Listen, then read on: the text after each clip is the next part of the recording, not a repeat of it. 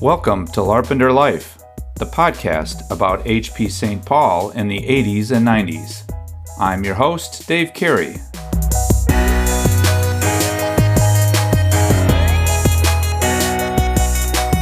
Hopefully, the statute of limitations has run out on some of this. And they were like, okay, you know, what's going on? She says, the FBI is here. When I, th- I think about the, the HP way, I, the first thing that jumps into my mind, Dave, is, is Jack Wambacher. This is episode 9, and my guest today is John Proctor. John spent nine years as a CE and later became a CE manager and an Easter Bunny. If you missed any of the previous episodes, you can find them wherever you get your podcasts. And please reach out to me with any feedback you have at larpenteurlife at gmail.com. And now, here's my discussion with John.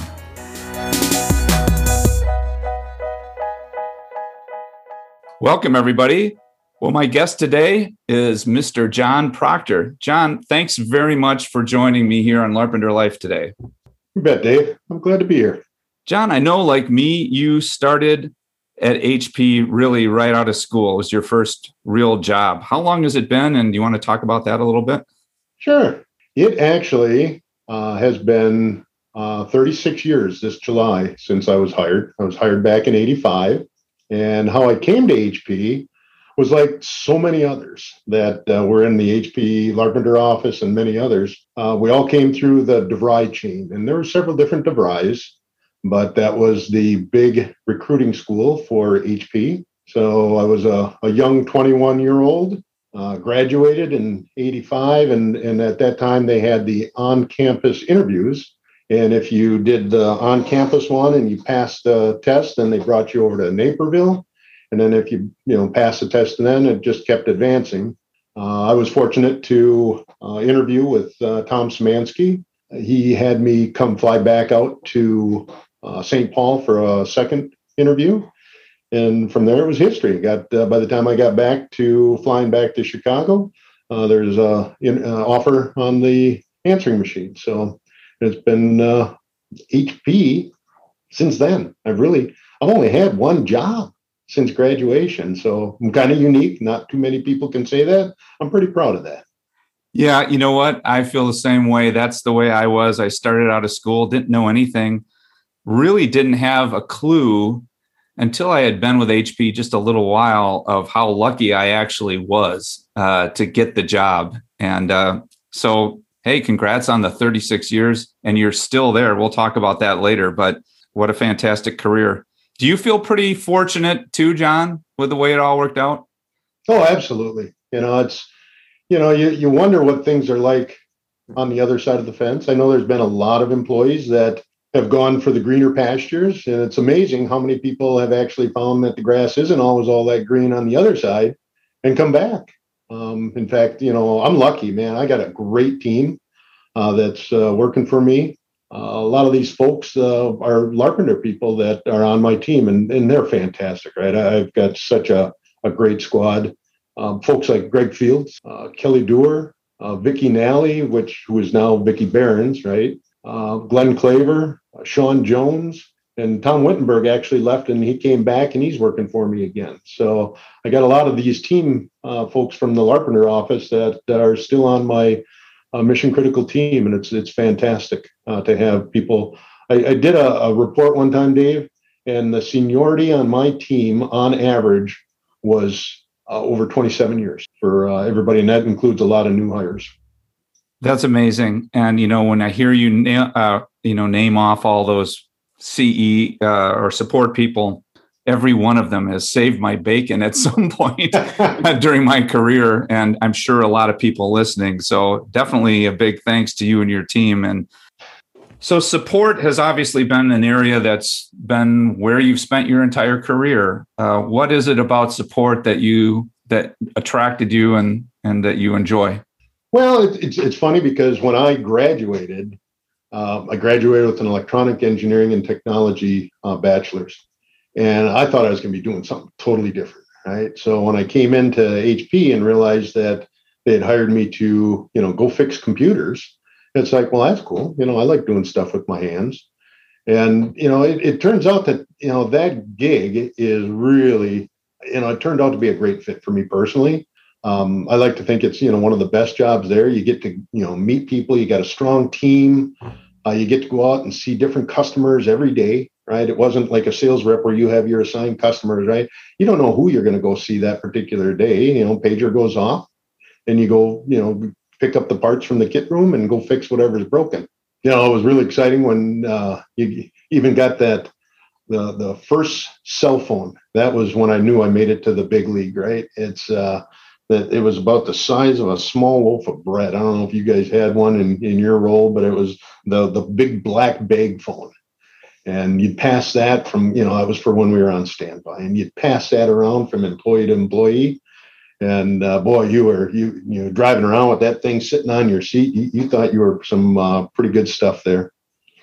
Can you think of some remembrances from your days doing service calls john hopefully the statute of limitations has run out on some of this but um, being a single guy uh, i did a lot of of South Dakota, North Dakota trips to the Air Force bases. And the one that I kind of remember first and foremost is uh, it was uh, right before, it was towards the end of June, and I had to go out to the uh, South Dakota Rapid City Air Force Base. And as people heard I was going, I remember Greg Ludisher, he says, Hey, Doc, he says, pick me up some M80s while you're out there because fireworks were, were legal in South Dakota. So I went, okay, I can do that for you and then it just snowballed and and people kept coming up to me and and i had like pages of, of a list of fireworks that people wanted me to pick up.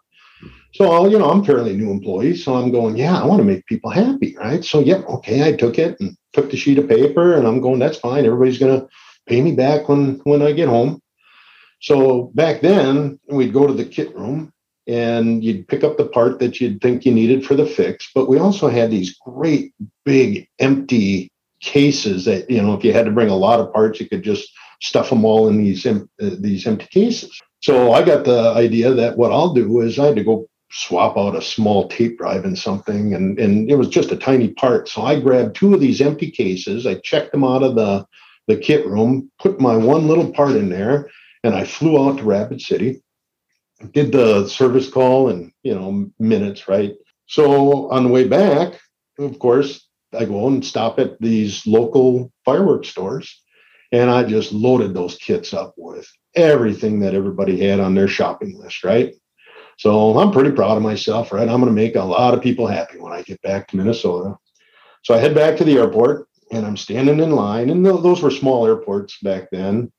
And I'm talking to Roy. I remember his name. He was the guy, the front gate or the the ticket counter guy that you know knew us because we were always out there. And I set my two cases down on the, the baggage check area, and he's talking to me about, oh, how'd the night go for you? And blah, blah, blah. And we're good. And then all of a sudden, Dave, I look up and I see this big sign on the wall that talks about it's a federal offense to transport uh, firearms or explosives. Whoops. And I just stopped and I went, oh my God, I didn't even think about that. And what do I do? And then all of a sudden, by then, the kits are on the conveyor belt and they're heading towards the the airplane. And I'm going, I don't know what to do at this point, right? I, am just going to kind of go with the flow. And I, I, got on that flight, and I it was an, an I think it was about a 45 minute flight. And I tell you, I was nervous as hell through that whole thing. Am I going to get off this plane and the FBI going to be sitting there waiting for me? I didn't know what was going to happen. And I got down to baggage check. The cases were there. I grabbed those cases, threw them in my cart, headed back to the car, got back to the office, and I never did that again. well, I'm sure you made a lot of friends. so, John, after you were a CE, you, you became a manager then. Do you remember any particular incidents that happened to, like associated with any of your employees or anything? Well, actually, the one that was really bizarre was I remember we were there and the, the gal, I forget her name at the front desk, called and they needed to locate uh, Harry Keene. And they were like, okay, you know, what's going on? She says, the FBI is here. I go, what? Yeah, the FBI wants to talk to Harry Keene. And holy cow, did that buzz go through the office in a matter of minutes. And uh, so, you know, for those that don't recall, uh, what happened was apparently there was some issue that the FBI was investigating, and somebody had reported that a guy that fit the description worked for Hewlett Packard. Uh, somehow they got Harry's name tied to it, so they came calling, and they actually we had to track down Harry, pull him in. He ended up uh, going into a conference room with the FBI. Uh, it wasn't anything to do with Harry, you know, going on record right now. It wasn't him. He just happened to look like the guy. But talk about uh, everybody being, well, Harry was scared as heck. And the rest of us were kind of like, what kind of life is this guy living that we don't really know who he is? Because Harry was a really good friend. So turned out it was nothing, but uh, made for a lot of excitement it's one of those things where if it's you that they're calling, you sort of scratch your head and go, "What did I do?" You know, got me yeah. in here. but you know, the office was a special, special place. You know, and I'm not. You know, everybody who talks on this podcast or listens to it. I mean, we all felt the same way. It, it was. It was really about family. Um, you know, the culture at HP was so unique, and you know, it's it's sad is that at the time, as much as I enjoyed that family thing, I didn't realize just how special it was because it was my only job, right? So I thought, well, this is how it always is. But you know, you look back and and you know that bond that you create with people, you know, from back then is is still you know so strong. It was so unique. Um, a lot of times, there's a lot of the the people that were back then. Were I'm still doing stuff with now. I'm very feel very fortunate about this. I mean, we've got golf leagues that uh, we still operate, that uh, Kevin Marshall and Todd Youngstrom, uh, Gary Blasberg, Dan Lee, Jeff Smith, we're all in the, the same Highland Golf League now together. We still see each other once a week. Well, you know, once the weather turns nice. Uh, we still have the the Northwoods that you organized. Actually, uh, what year did you start that? Do you remember? Mm, it was John Aiken and I, and I have the record somewhere, but it was early '90s, maybe. I was just going to say it's got to be you know 25 years at least, but uh, I get in on that, and and it's a lot of those same people, and, and you know John Aiken, Doug Kaywood, Jeff Aspinwall, Mark Dankers, Joe Axmaker, right? You know these are all the people. Desmond, um, Kevin DeMay used to be on there with us, and we still talk to him regularly. But once he moved to Vegas, um, he's not in the, the the golf with us anymore. But you know, to see these folks on a regular basis like that is is so great. Sadly, we should have hung it up a lot sooner, but uh, just last year in the year of COVID, we finally hung up the last HP softball team. Fantasy football, Dave, you, you started that. I took it over for you. I think it was 2001 when you decided you, you weren't going to do the commissioner thing anymore. And we're still going strong on that league. And uh, we've got uh, people involved. John Hoon, uh, he's kind of the guru. He knows his stuff when it comes to fantasy football. But uh, Kevin Marshall, Todd Youngstrom, Brad Helverson, uh, and Dave Danielle, they're still in the league with us on doing that. So that's kind of cool. Uh, you, you, uh, you know, speaking of the, the softball, you know, I talked about that that we hung it up, but it was kind of funny because that actually moved us into a whole different world, uh, which you you are actually a part of now too. Um, but it was after softball, and Desmond was playing with us, and we're sitting on the deck of the Hog's Breath, and we're having our beers, and we're talking about was our, the last night of softball, and, and Des says, "Hey, you guys," he said, "I joined a curling league at uh, Frogtown, and actually at that time was Biff Adams, right?" And he says, "It is so much fun." He says, "You guys should get a team together, and then we can all do stuff together in the winter as well as the you know our summer activities." It's like a little mini reunion of sorts uh, every week, John. And it is amazing when I hear you run through all that. Uh, you really exemplify what we've talked about a lot on this podcast, which is how much our working relationships are part of it, but it's really beyond that. It's friendships that have, um, you know, gone far beyond being coworkers into being lifelong friends. And and you just described a lot of that. Why do you think it worked out that way? Uh, what was it about that? Do you have any theories on what it is?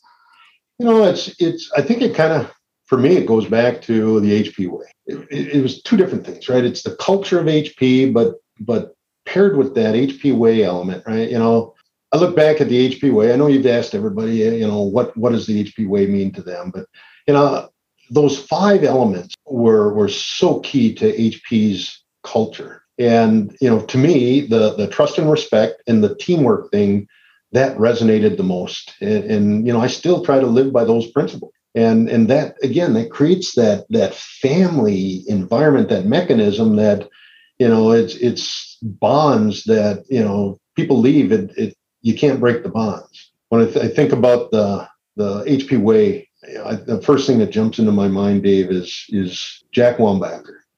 The day that he retired, we had his his retirement party, and I remember he walked up to me, and I was sitting at my desk, and he he handed me, and I'm going to show it to you here because it's on my desk, uh, his HP Way pin, and he gave it to me, and he said, "John," he says, "if anybody exemplifies the HP way, it's you. And I am going to entrust this to you to carry it forward. And he, I, hopefully he listens to this and he might not even remember that story, but that really stuck with me. And it's something that meant a lot. And, and again, I just, that's, that's something that I live by going forward. But that, that family environment was, was really unique, right? You know, the, you know, Paul Shermack. I remember I just got hired. It was a just right before the company picnic at the Blaine uh, Park there by the water, the Blaine water, water tower. And I remember I was sitting there and I was with Tom Wittenberg and we're walking around because he and I had uh, buddied up, you know, as soon as I got hired in. And uh, also Paul Shermack came up and uh, he's introduced himself to me and he just started talking, asking all about me, right? And I'm sitting here going, wow, I'm nervous as hell because this is the office manager and you know I'm just the new guy and and he just you know it was just open conversation about hey you know tell me about you you know? It's like what do you like to do? Hey welcome to hp it's great to have you you know? And it, it was just it was so unique for me you know to have a guy with his stature taking time out to talk to me right out of the shoot. i thought that was incredible. And so so those are the things that you know when i look back, that's the stuff that made it really special. And John, it doesn't surprise me uh, to hear you uh, relay what what Jack said about you and the HP Way because I know you were very involved in a lot of the planned activities that uh, HP did for employees for recreation. You were huge into the recreation committee. Can you talk about that a little bit? Yeah, that's uh, when when I we found out there was a rec committee, which by the way, I've learned recently that you were one of the uh, reasons that that thing actually started up. But uh, I saw an opportunity to, to get in and, and make an impact. I, I wanted to, I enjoyed organizing things for people to have fun. And, you know, it wasn't just me, right? It was a whole committee, right? It had Kevin Marshall and Crescent Lawrence, Cheryl Lanigan, uh, Peg Tanzer, Betty Jo Wilson, Shauna Harris, uh, Clara Wells, Sherry Mirth, Patty Davis, Tom Wittenberg, Doug Kaywood, Sherry Andrus, Kate Clark, Harry Keene, Christy Starks, and Shirley Eklund. I think that was the. I mean, there's people that that came in, and I apologize if I missed anybody, but I think that was the the heavy core team. But we all worked together, and some of us had our our specialties, you know, that we we ran with, right? You know, Kevin and I did the moonlight bowling. Uh, Harry Keene and Tom Wittenberg, they did the road rally. Those were a lot of fun. Oh right? yeah. And uh, but one of my favorite stories that I tell people is uh, it was something that we organized called Easter Kids, and we would rent this great big bunny suit, and all the employees would bring their kids and their grandkids to the HP cafeteria, and we would have crafts and, and cookie decorating and cupcake decorating, and we'd have everything. And and all of a sudden, the Easter Bunny would make his entrance, right? And luckily, I was able to be the Easter Bunny. So I love doing that, right? Because I had two little kids myself at that time, right? So to influence them, and you know, we got the wife videotaping and all this stuff, you know. So I get, I remember there was one year I, I would grab a conference room and I jump into my my Easter Bunny uh, costume, and as you can imagine, the heads are huge on those things, right? And you can't like turn your head and look, right? You know, you can only see about a foot in front of you is the the holes for the eyes, right? So you can only really see what's in front of you unless you like bend down or turn your shoulders. So I come from the conference room and I start doing my, I, am starting to hop, right? Well, shoot, I start, you know, cramping up and, and pulling turning horses from trying to really hop. So I'm going, okay, this isn't going to work, but I got to do something, right? So then I, I switched the bunny hop to more of a, a bunny skip, but at least it, it kind of got me bouncing a little bit, right? And I remember I came into the, the entrance of the cafeteria and I'm bouncing away and hopping and skipping. And as you can imagine, the kids, the little kids just get just a frenzy of excitement when they see the bunny coming, right? And what I didn't know at the time was this one little kid stepped in front of me, reached his arms out to give me this great big hug. Unfortunately, I couldn't see him, right? because of, of my, my tunnel vision that I got. And I remember I'm hopping away and I felt like I just crashed right into a wall. And it's like, what the heck? So I bend my whole body down. I look, and here's this little kid just sprawled out on the ground, right? So I pick, pick him up and I lift him up in the air, and it looked like, you know, I'm watching this on video after, and it looked like one of those cartoons like Fred Flintstone, right? The legs were just spinning like crazy in the air, and I set him down, and he just took off like a bat out of hell. And I don't know if he ever came back to the Easter Bunny after that, but uh, that was one of those things. I felt so bad but uh, that one of the the innocent casualties that happened during that thing. So if there were hundred kids that saw you over the years, then you're 99 and one. It's it's only that one kid that you ran into. Everybody else really really got a lot out of it. You know, Dave, you talk about uh, you know your kids and and how that you know meant something to them, and that that makes me feel special. But you know, I, I got to say the same thing. You know, we we did something very similar to Christmas kids. Right? And then same type of thing, you know, cafeteria, crafts, food, the whole bit. Everybody bring their kids, and uh, I didn't. I wasn't able to be the the Santa on that one. I used to be the Santa for the HP Christmas parties, but the guy who had the lock on that was fantastic. It was Bruce Gustafson. And it was really, I look back at that and it was so special because Bruce was the Santa from day one, and he did a fantastic job. And and you know, he looked the part, he played the part, and he was just so amazing with the kids but you'd get your picture right and and over the years of all the the times that we've gone through these things with our kids um, it's always been bruce you know so you know the conversations and everything the kids all related to that so for many years of all those kids that believe in santa uh, they'd come back and and now my kids look at it now and they go that was that was amazing right? To, to have the one guy that did it nonstop and just played the part to the T.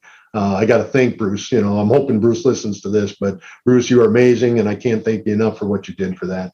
I totally agree, and I'll I'll tell you. Not only was he really an absolute perfect Santa, he was so gentle and kind to those kids uh, that no one was afraid of him he was also a great manager. He was kind of a, you know, I believe in Santa Claus because he was my manager for a while and, and he was great for me. So he, he was great not only as a Santa, but as a manager too. So John, we've talked a little bit about all the, the friendships and long-term relationships that you make when you work at HP in St. Paul, but you're an example of somebody who maybe took that concept uh, to the extreme, if you will. Uh, you actually married a, a colleague. Do you want to talk about Gina a little bit? Well, so here's how this went down, Dave. You know, as a lot of us nicknamed uh, it was we, we called it the HP Love Boat, right? Because there was a lot of inner office relationships going on, and and some lasted, and you know, some didn't. Back in, you know, there was a, a big crowd of matchmaking going on there, especially in the contracts department. So back in '89, uh, HP uh, merged with Apollo Computing. And Apollo, that was a great company, right? They had a lot of the same type of cultures and family uh, that we had. Um, and, and that group came over and they, they fit in right away. And I remember in particular, there was this one gal that was in the contracts department, Gina Natchikis, right? And, you know, she was pretty darn cute, you know, and had big hair and that looked pretty cool back then and still still does now we like to say that, you know, Gina and I just we wore our company hats pretty tight, and that was just our way to to complete the merger. Right. So but uh, seriously, you know, I, I it was funny because I she was a golfer and you know she's kind of a tomboy and, and into the sports and and I really appreciated that right and uh, so I heard when and when and we'd make small talk and we'd talk to different things and we'd do the whole group thing. You know, it was safe, right? You know, we'd all go to softball games together. We'd all go out together. But but uh, one time I worked up enough courage and I, I, asked her if she wanted to go golfing. So I remember that she ran into Connie Zink's office. Hey, Connie, you know, John John Proctor asked me out to go golfing. Can I take the time off? Well, like I say, that whole admin crowd, they were like, you know, mini matchmakers, right? You know, oh yeah, you know, you go, you know. So Gina and I went on August 1st, 1990. We had our first date. Uh, went over to Highland, golf nine holes. I thought it'd be a good guy. I'd give her two strokes on a par five. I'd give her um, one stroke on the par fours. And actually, it was you know, three on the par fives, two on the par fours, and a stroke on the par threes. Well, I didn't realize, but she whooped me bad because she's a pretty good golfer. So then I knew that was the girl for me. So we ended up getting married in in uh, '92, and uh, got two wonderful daughters out of that that are are uh, doing well. In fact, we just ended up had uh, in December we had a COVID wedding of uh, for one of them, and we got the other one coming up in July. So we were uh, getting ready to to uh, get those girls on their own life.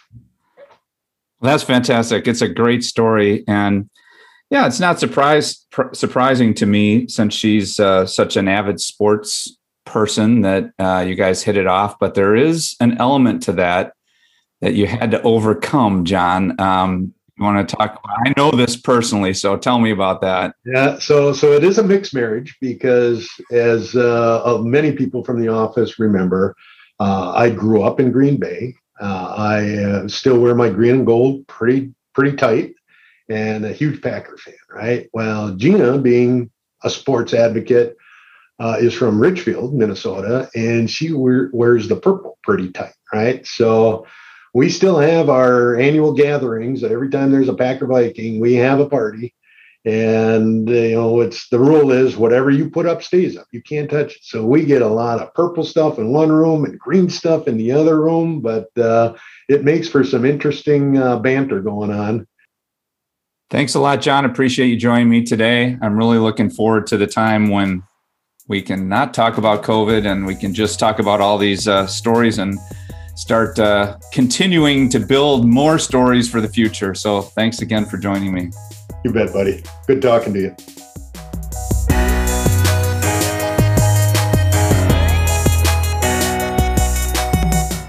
Thanks for listening. Larpenteur Life is produced solely by me, Dave Carey. It's not affiliated or sponsored by HP in any way. I'd love to hear from you, and especially I'd love to have you as a guest.